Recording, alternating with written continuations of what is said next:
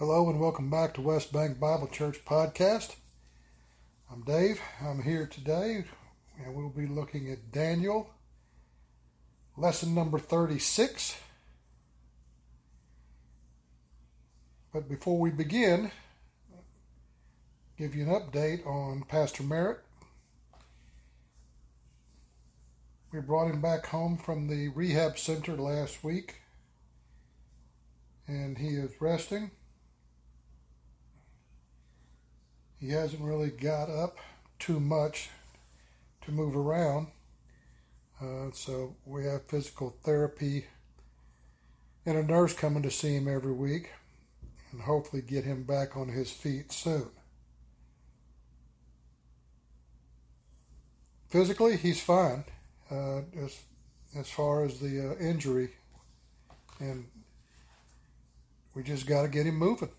And we ask for your prayers in that regard and I ask for prayers for myself uh, as I present the word until such time as he can get back in here and I can become the color commentator and the man with the plan can be presenting again. Before we begin, let's remember our custom. Of 1 John 1 9, as may or may not be necessary.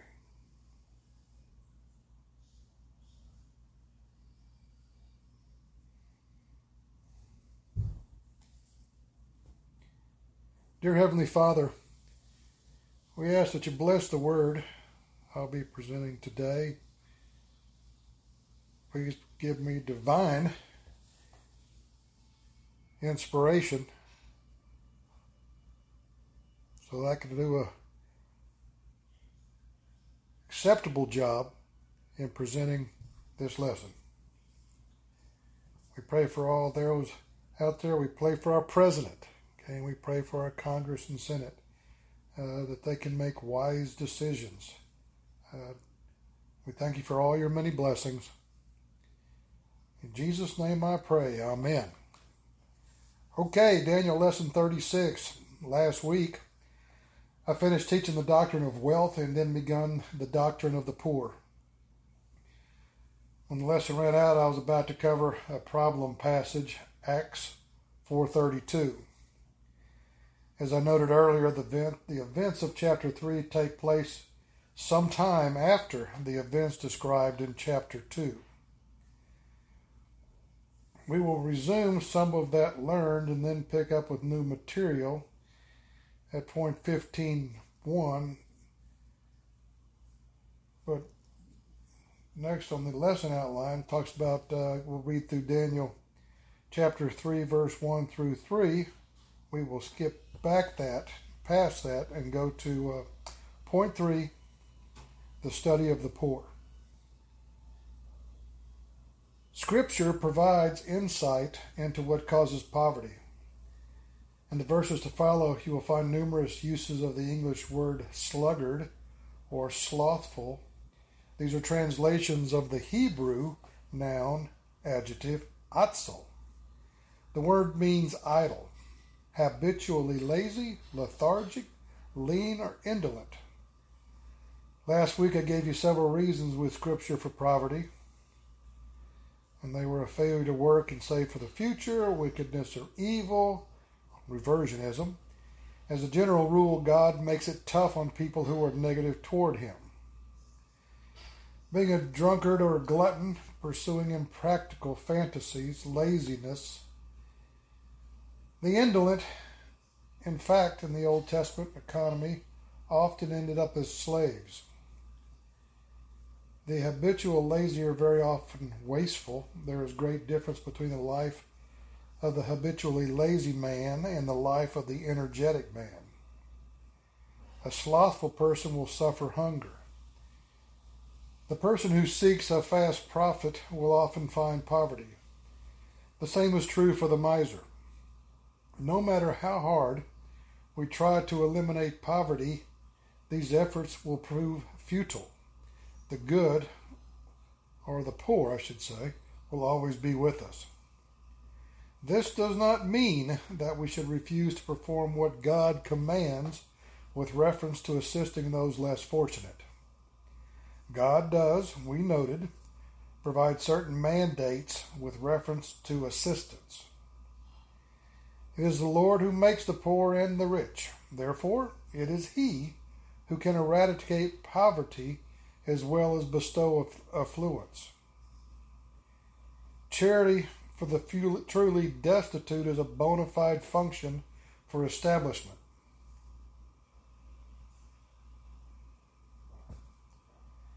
The tithe paid to the national treasury every third year went to fund designated for the Levite priest and the truly poor of the land.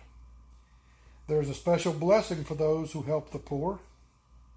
There is special discipline for those who ignore the needs of the poor. The poor are fortunate, in one sense, for what they avoid superficial pseudo relationships which come from having wealth. The poor should, in the local church, have the same spiritual privileges as the wealthy. All the things that I just listed are backed up with Scripture, and if you're following along in the outline, you can see at the end of every one is a reference to Scripture. As the church age evolved, we find the epistles instructing believers with reference to the poor. We are to render unto Caesar that which is Caesar's. We are to never think about revolution or disobeying authority.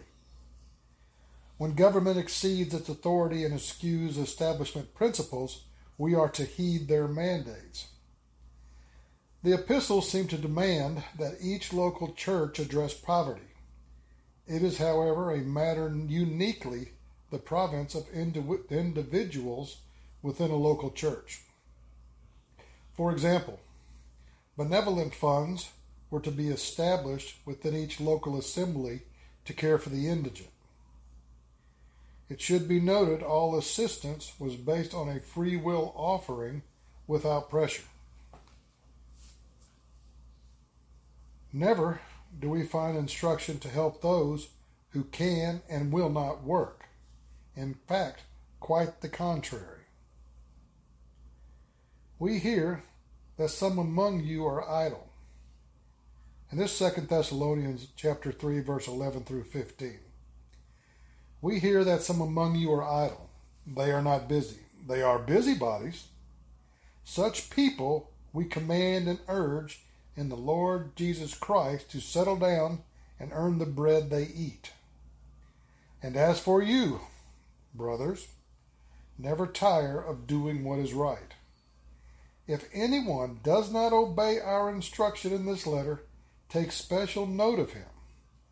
Do not associate with him, in order that he may feel ashamed. Yet do not regard him as the enemy but warm him as a brother. All right, now let's get to new material. Let's look at a problem passage, a passage, what we have learned, and apply what we have learned. Acts chapter 4, verse 32. All the believers were one in heart and mind. No one claimed that any of his possessions was his own, but they shared everything they had.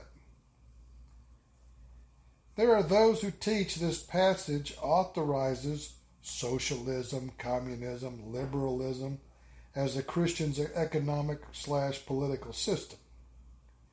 Nothing could be further from the truth in the light of a categorical study. The ultimate welfare state cannot tolerate private property. The Bible very clearly establishes these rights. Exodus 20, verse 15 You shall not steal. The problem passage is a clear display of Christian charity and did not in any way abolish the capitalistic right of private property or the first divine institution, volition. Again, recall Exodus 20, verse 17. You shall not covet your neighbor's house. You shall not covet your neighbor's wife, or his manservant or maidservant, his ox or donkey, or anything that belongs to your neighbor. The welfare state is based on class hatred and his desire for equity of all peoples, even to the transfer of wealth from the rich to the poor by means of government force. God is not an egalitarian. Heaven will not be a place of equality. Such community of goods as set forth in our problem passage was not compulsory, but voluntary as a way of eliminating special needs. Keep in mind that Jerusalem was overflowing with many Jewish people and Gentiles coming from all over the world to worship during the Passover and those feasts immediately following the Passover. In Jerusalem, there were many converts from monotheistic Judaism who had converted and were now remaining in Jerusalem to await the Lord's return and the establishment of his kingdom. The disciples, recall, had not a clue about the rapture. They believed in an imminent Messiah's return to set up the Jewish kingdom. They were misguided in their assumption that the Lord would immediately return for Israel.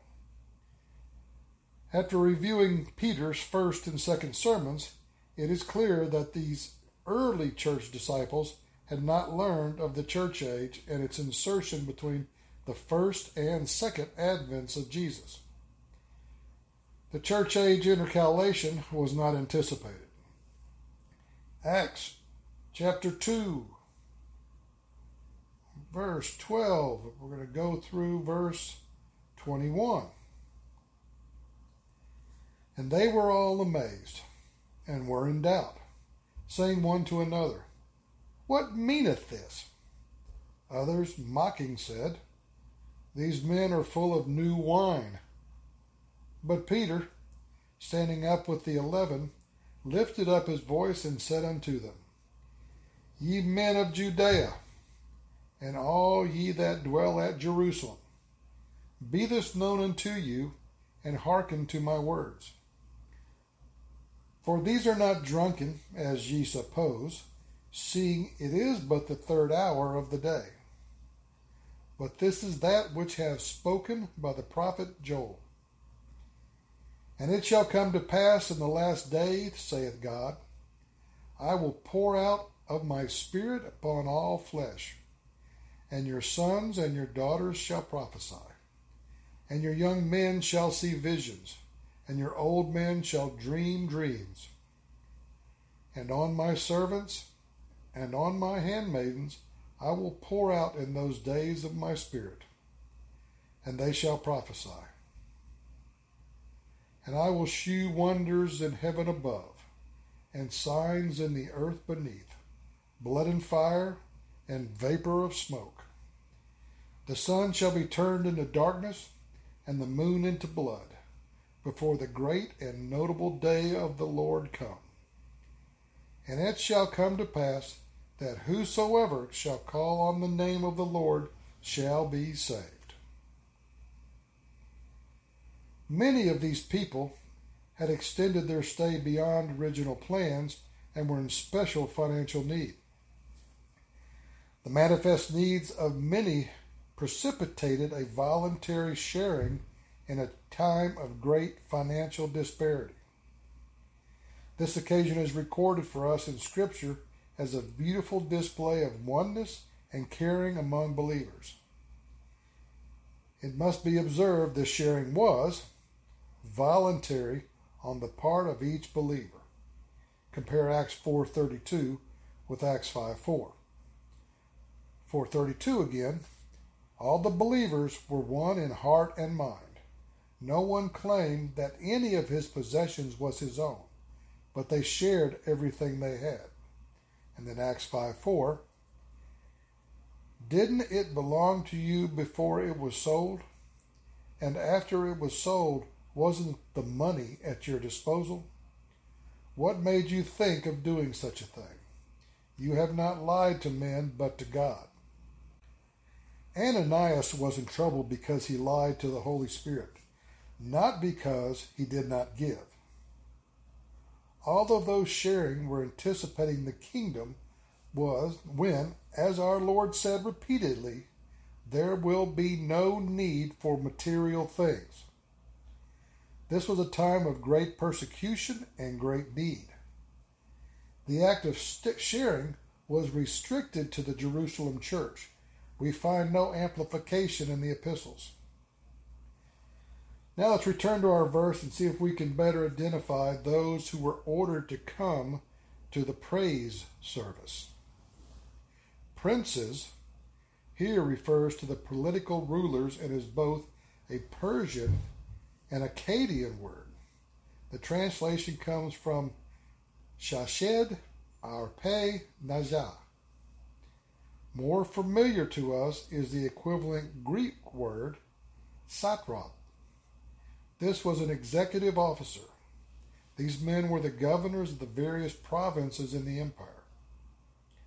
Governors were the core area commanders. The Chaldean word Signe Naja simply means military commanders. Nebuchadnezzar was smart. The power in every province was divided between the political and the military. If necessary, the king could play one against the other to maintain a balance of power and ensure his control. Each province had its own governmental organization. The captains, Pasha Wata in Chaldean, means a division commander. The judges were not judges at all. The word Adar Gaze Raja refers to a chief justice, and thus the chief justice of a province. Geda Ve Raja, translated treasurers, is of Persian in origin, best perhaps translated the secretary of the treasury of each Babylonian province. Counselors, an old Persian word, Det Abe Raja, in the text means a guardian of the law. Hence, they would be the prosecuting or district attorneys. Tip Tajeh, translated sheriffs, means to give a sentence. This office was equivalent to that of a district court judge. Finally, we have all the rulers. Shil Tone, which should be translated all other subordinate rulers or officers. Were gathered together refers to the convocation of the VIPs from each province who had assembled for the dedication ceremony. Had set up is literally, he caused it to be set up. The afel, perfect of the Chaldean verb kum Q-U-M, is the same as the Hophal passive causative stem, of the Hebrew word kum, Q-U-M. It is interesting to note that although representatives of every category of leadership have been brought to the festivities, Daniel was not present.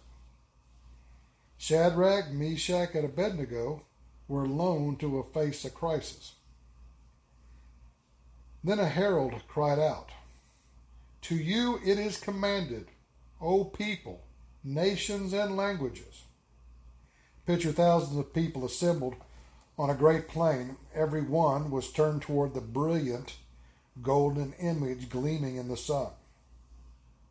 Remember, this exagger- extravagant display of precious metal was 90 feet tall, so it was possible for everyone to see it.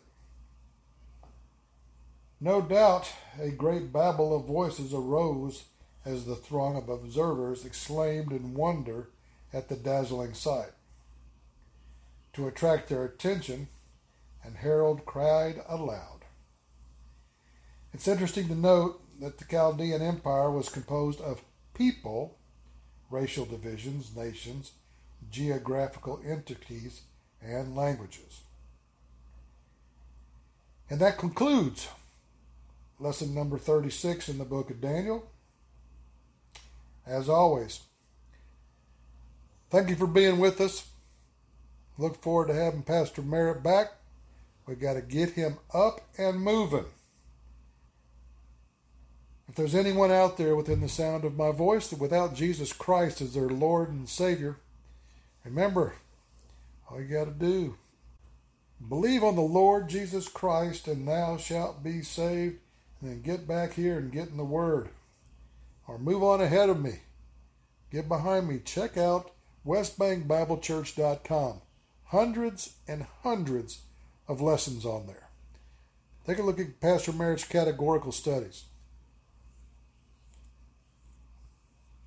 That'll do it.